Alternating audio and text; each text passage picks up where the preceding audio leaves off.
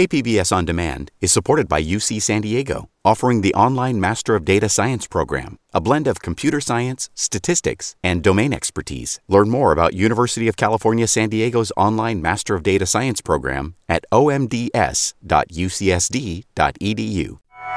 A federal lawsuit claims dangerous, deadly conditions in San Diego County jails. We are interested in protecting lives. We are interested in humane conditions. I'm Maureen Cavanaugh. This is KPBS Midday Edition.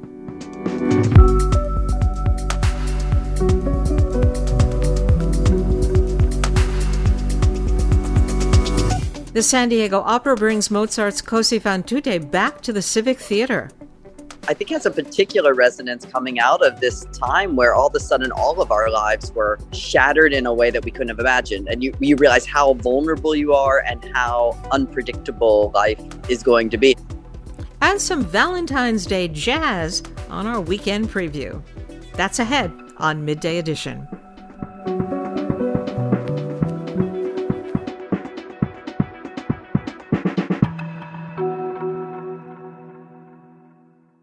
KPBS On Demand is supported by the Museum of Contemporary Art San Diego, offering visitors to the La Jolla campus special exhibitions, collection galleries, coastal vistas, seaside dining, and more. MCASD.org.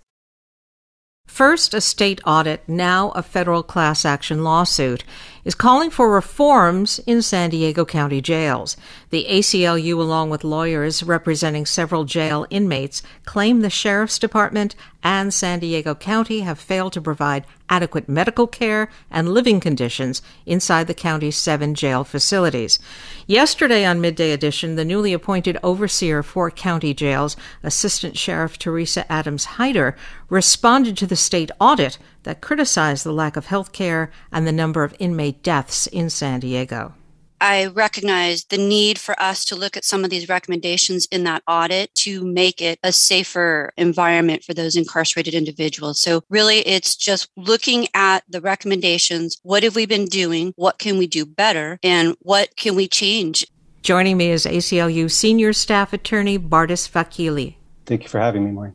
The state audit investigating the high death rate at San Diego County jails found inadequate mental health screening and deficient safety measures like bed checks at the jails. Does this lawsuit make similar accusations? It does, and more. There has been years of inadequate mental health care, medical care, just systems in place that overwhelmingly create risk for people in medical and with medical and mental health needs. Well, not only does the audit track with our own investigation, but our own investigation revealed so much more beyond that as well. And you also allege that the county jails have not provided adequate support for inmates with physical disabilities. That's correct. Jails have a large number of people with not just mental health disabilities, but physical disabilities. So some of our plaintiffs are in wheelchairs. We've heard of people having prosthetic legs just taken away and thrown away, no access for people in wheelchairs to showers, stools that are bolted down so that you can't access telephones. And so there's a series of recommendations and allegations in our lawsuit that go beyond the significant issue of deaths in custody, but also just the inhumane and dangerous conditions all around. Your legal complaint includes some shocking photos of conditions inside county jails. Can you tell us about them? We have found and put into our complaint pictures of just filthy conditions, garbage piled up in cells. And obviously, people inside, they don't have access to trash cans. They rely on custody staff to help them clean. And it's just filthy conditions. One of the pictures has graffiti on the walls in one of the mental health units written in feces that was up, we're told, for, for not a short amount of time, that was just left up there while a person had to live inside. People sleeping under their beds because they're trying to find a clean space to be. It's really just degrading conditions you wouldn't wish upon your worst enemy that we've uncovered. Now, the lawsuit also tells the stories of why some inmates died in San Diego jails. Can you share one or two of those stories? Sure, and and they're they're all heartbreaking. One death is too many, and so it's hard to just highlight you know one over any others. I don't want to disrespect any families that have grieved loved ones who, have been lost inside. But for instance, one individual, Mr. Marroquin, was known to have a mental health concern that caused him to drink water uncontrollably. Unmonitored, he would drown himself. The facility knew about it, yet they held him in general population and in unmonitored situations until he drank himself to death. Those kinds of things can't happen in a jail when you're supposed to be monitoring and, and protecting the people with mental health concerns. I'll highlight another one that really, I think, highlights some of the systemic issues that are in place. There's a story of a man, Mr. Moriarty, who was known to be suicidal. His wife called the Vista jail facility 30 times over the course of three days to tell the facility he was suicidal. Mental health recommendations from inside the facility said this person needs to be monitored and on suicide watch. And the custody staff, the guards, overruled the medical recommendation and did not allow that person to go into suicide watch. And he then committed suicide afterward. Who are the plaintiffs in this lawsuit? Are they people who are still incarcerated? There are several people who are still incarcerated in the jails right now. Some have been in the jails and have now moved on. The jail system is a fluid population uh, with people going in and out. Tens of thousands of people go into the San Diego jail system every year. Um, at any given time, there's 4,000 of them. And so the, the case seeks to represent the class of 4,000 or however many people are in custody on any given day. And the plaintiffs are people that have had firsthand experience, either currently or recently, with the jail system. Is this lawsuit demanding money damages? No, we are not interested in money damages. We are interested in protecting lives. We are interested in humane conditions. We are interested in having a court help the sheriff do what it has refused to do for years, despite expert recommendations year after year, to treat people inside with dignity. Now, we heard from the new assistant sheriff in charge of county jails, Teresa Adams Hyder, who said the department is willing to examine its procedures and make changes. Do you see this as a hopeful sign? We are always, in, in any litigation, always willing to come to the table and discuss resolving things. But words and deeds are two different things. And the sheriff's department has been given opportunity after opportunity to address these conditions. Expert recommendations have been given for years how to address them, and they've been ignored. Instead, the sheriff's department has quibbled with the data and, and, tried to deny things have happened. So we will take hopeful signs, but that doesn't mean we're going to take the foot off the gas. This is an urgent crisis, and we're going to move forward with all haste to try to protect people. I've been speaking with ACLU senior staff attorney Bardis Vakili. Thank you so much for joining us.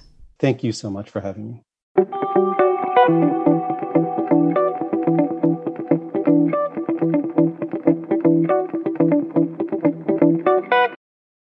San Diego Opera is back to in person productions at the Civic Theater after experimenting with drive in performances during the pandemic.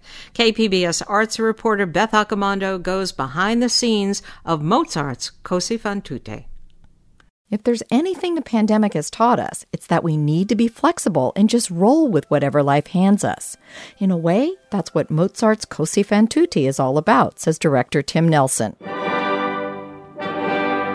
is the moment that your heart breaks for the first time and you realize that life is not going to be as simple or as plannable as you imagined it. I think it has a particular resonance coming out of this time where all of a sudden all of our lives were shattered in a way that we couldn't have imagined. And you, you realize how vulnerable you are and how unpredictable life is going to be.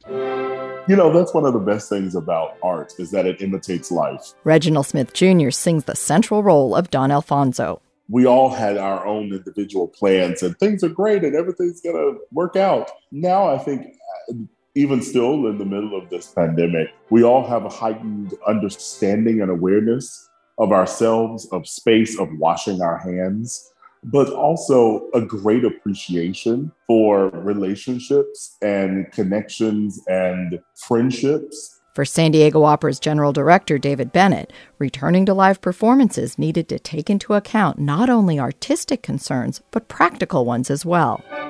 It's a small opera. It has a cast of six, has a relatively small chorus, and in our production, which is a new production, the chorus is off stage the entire time. And it has a not small, but not a large orchestra, too. So all of that is part of why we chose it, right? But it's Mozart. And Mozart serves up a story of transformation, which audiences can identify with, especially now.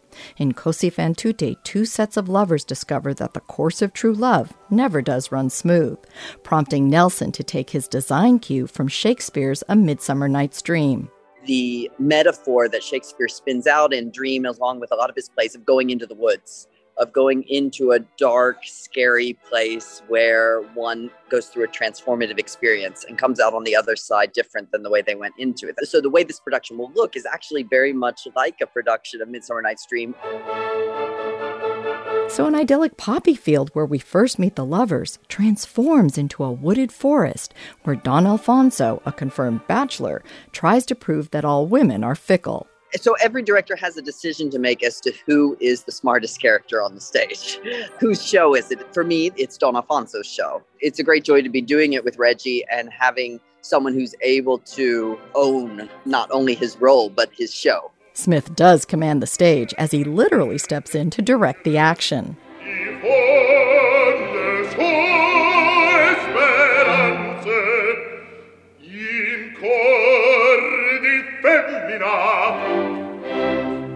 Because he is the puppet master, much like Iago in Otello, there's always this sort of, there's always a little whisper and so he's always around. And so there's a sense of you always have to be on. Even when he's not singing, he's busy on the periphery of the stage, making sure things are going according to his plans.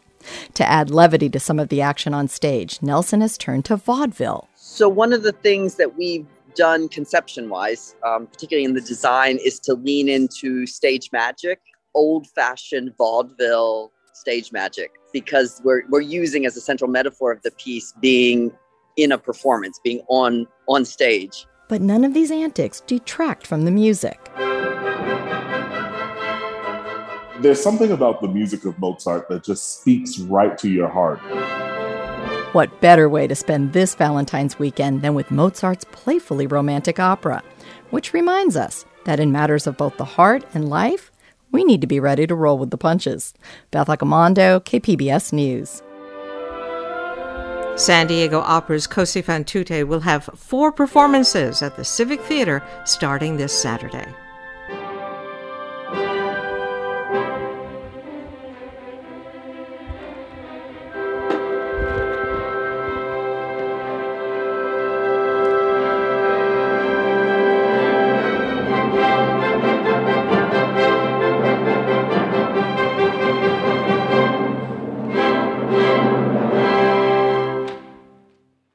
KPBS On Demand is supported by Under the Sun Foundation, presenting the Candlewood Arts Festival in Borrego Springs, featuring temporary public art projects that engage community and place. March 23rd. More at candlewoodartsfestival.org.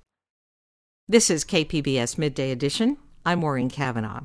In addition to the return of in person opera at San Diego Civic Theater, this weekend in the arts, free concerts from the San Diego Symphony, lots of visual art, a youth theater take on The Wiz, and some Valentine's Day jazz. Joining me with all the details is KPBS arts producer and editor Julia Dixon Evans. And welcome, Julia.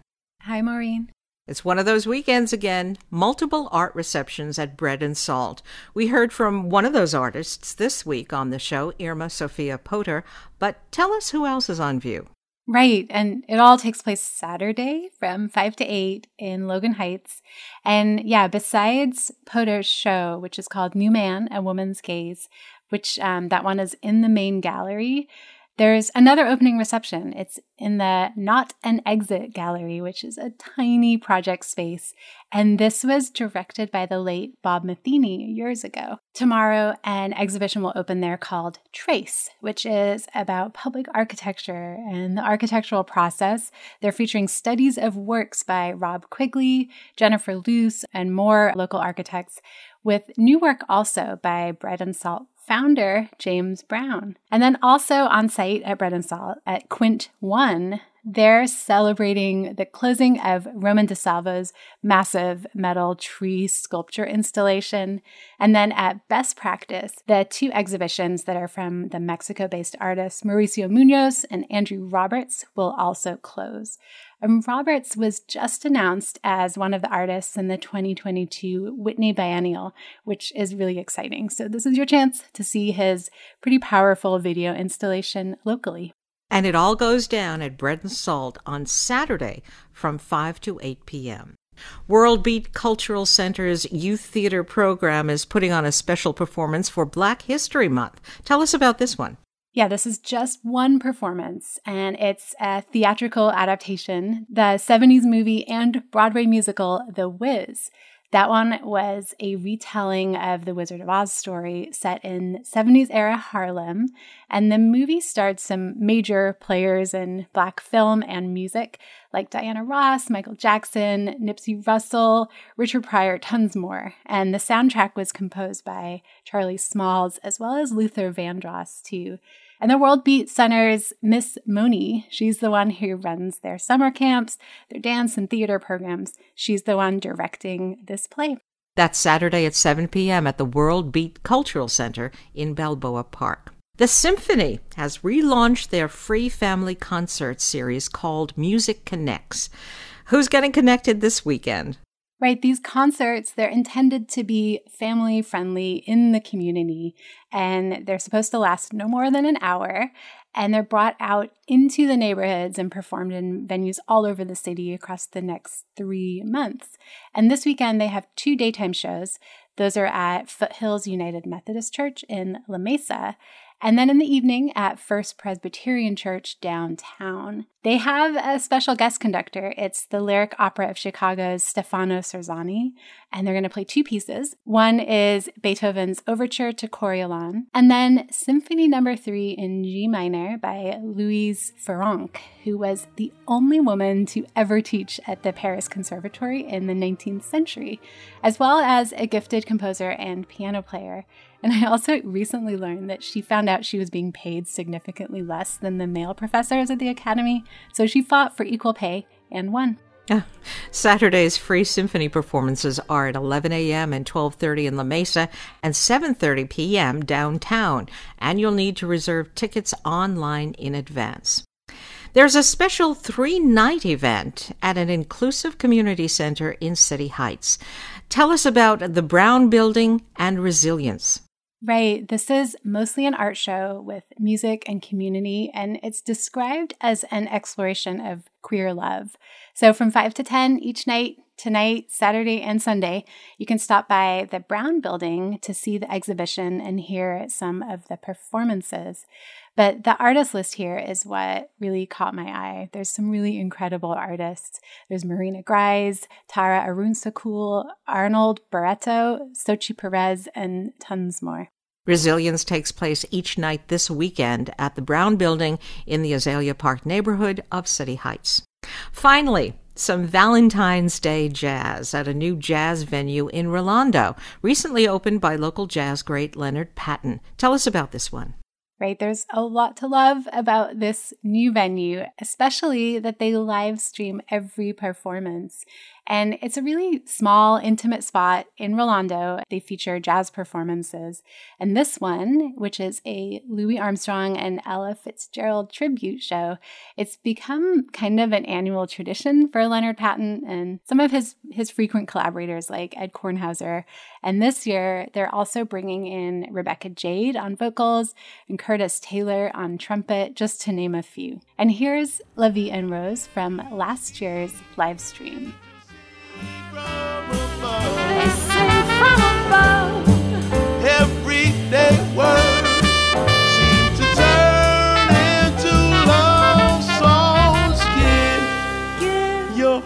That's Leonard Patton and friends performing a tribute to Ella Fitzgerald and Louis Armstrong with two concerts Monday at 5 p.m. and 7:30 p.m. at the Jazz Lounge. For details on these and more arts events, or to sign up for Julia's weekly KPBS Arts newsletter, go to kpbs.org/arts. And be sure to check with event organizers for changes before heading out.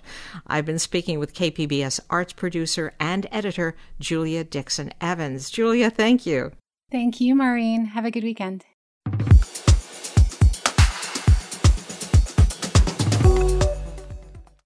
KPBS On Demand is supported by Under the Sun Foundation, presenting the Candlewood Arts Festival in Borrego Springs, featuring temporary public art projects that engage community and place. March 23rd. More at candlewoodartsfestival.org.